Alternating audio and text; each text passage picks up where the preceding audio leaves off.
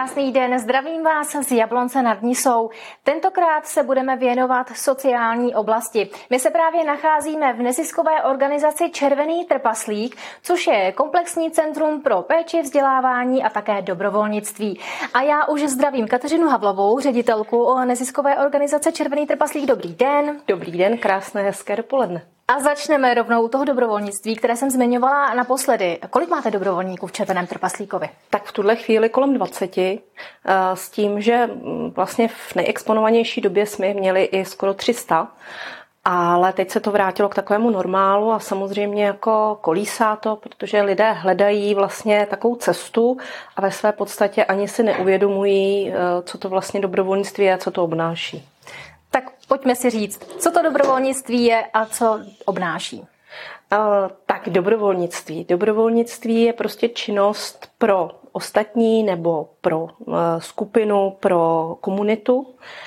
A je to vlastně darování vlastního času, uh, nebo někteří dobrovolnictví věnují i své prostředky nebo nějaké věci, ale prostě je, je to hlavně darování toho času a je to svým způsobem závazek, protože sice se rozhodnu, že chci být dobrovolníkem a to je ryze prostě moje osobní rozhodnutí, ale pak přichází další vlastně, v čem bych chtěla dobrovolničit a kolik času jsem ochotná tomu věnovat.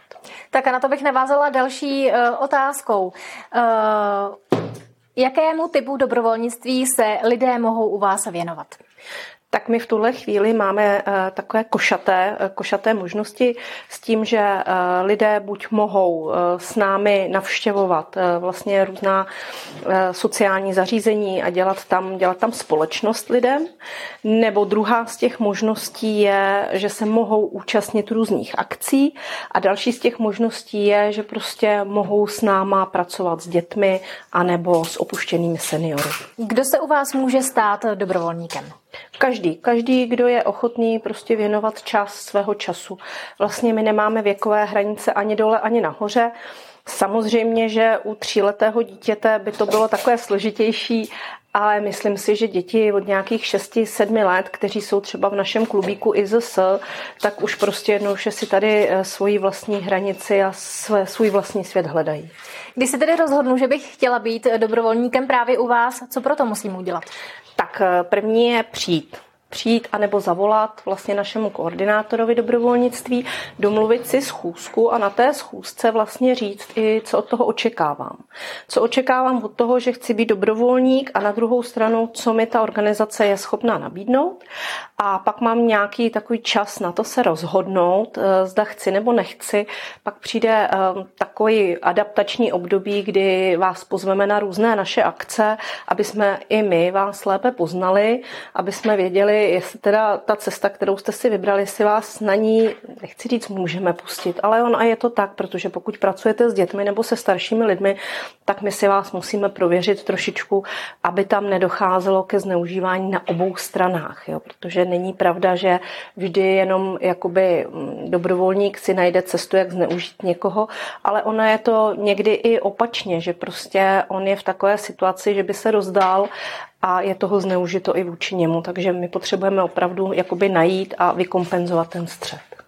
Tak vy jako nezisková organizace jste eh, zajímavá i tím, že kromě eh, lidí dělají u vás dobrovolnictví i zvířata. Jaká zvířata máte a vlastně k čemu je používáte?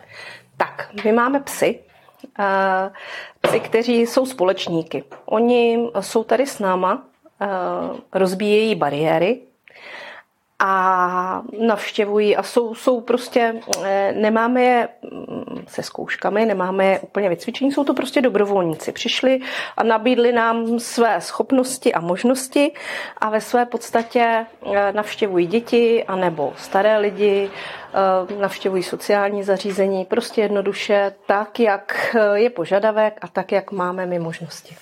Jak jsem říkala na začátku, věnujete se i péči, jste komplexní centrum a máte i půjču půjčovnu kompenzačních pomůcek. Co si pod tím můžeme představit? Přesně tak. Kompe- půjčovnu kompenzačních pomůcek jsme zdědili a slíbili jsme, že ji budeme eh, dále vlastně rozvíjet, o což se snažíme, takže vlastně od holí, eh, které budete potřebovat na nějakou dobu a nemůžete je sehnat, přes vozíčky až po vlastně eh, zvedáky, postele, tak eh, půjčujeme všelijaké kompenzační pomůcky pro vlastně pomoc lidem, kteří se třeba například vrátí z nemocnice a potřebují dočasně nějakou pomůcku. Pokud by ji potřebovali trvalé, tak vlastně je jim ta pomůcka předepsána, ale i tak mají možnost si tady půjčit třeba dva, tři druhy té pomůcky, aby si to vyzkoušeli a pak řekli lékaři, která z těch pomůcek jim vyhovuje nejvíc. A jak to funguje? Na to máte nějaký rezervační systém? Nebo jak to předěláte? Je to úplně stejné jako s tím dobrovolnictvím. Buď ideálně zavolat, anebo napsat na e-mail a pak se tady zastavit a vlastně vybrat si.